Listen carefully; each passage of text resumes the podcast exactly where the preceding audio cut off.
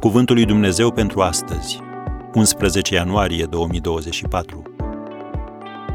Eliberează-te!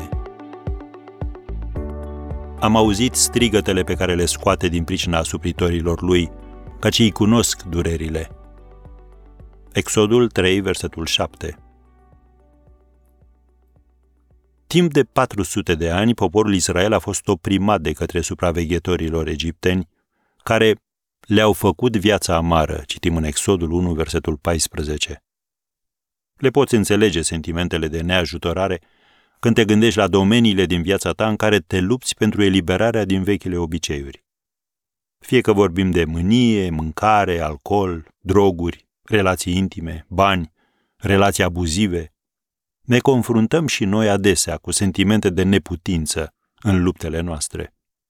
Și încercările repetate de a ne elibera pot produce sentimente intense de deznădejde, care ne fac nici să nu mai încercăm. Dar iudeii au strigat către Dumnezeu și El le-a răspuns. Să ne mai uităm în Exodul, capitolul 3, spicuim din versetele 7 și 8. Am văzut asuprirea poporului meu, am auzit strigătele pe care le scoate, că cei cunosc durerile. M-am coborât ca să-l izbăvesc, să-l scot din țara aceasta și să-l duc într-o țară bună și întinsă, unde curge lapte și miere. Am încheiat citatul.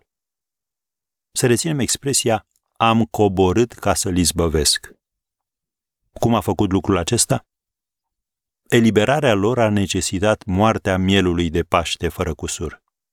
După ce au stropit cu sângele jertfei ușorii ușii, au pregătit și au mâncat mielul, îmbrăcați în hainele de plecare, cu toiagul în mână, gata să lase robia în urmă. Astăzi Dumnezeu dorește să te pregătești pentru călătoria spre libertate. Nu prin strădanii omenești și trecătoare, ci prin credința în sângele vărsat al lui Hristos, mielul lui Dumnezeu care ne ia păcatele. Biblia spune, măturați aluatul cel vechi, ca să fiți o plămădeală nouă, cum și sunteți, fără aluat, căci Hristos, Paștele noastre, a fost jertfit. 1 Corinteni 5, versetul 7. Te bucuri? Dumnezeu te-a eliberat din păcat și El vrea și poate să te elibereze din orice situație care te ține captiv. Așadar, roagă-L să te ajute.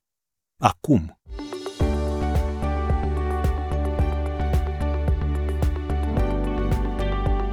Ați ascultat Cuvântul lui Dumnezeu pentru astăzi, rubrica realizată în colaborare cu Fundația SER România.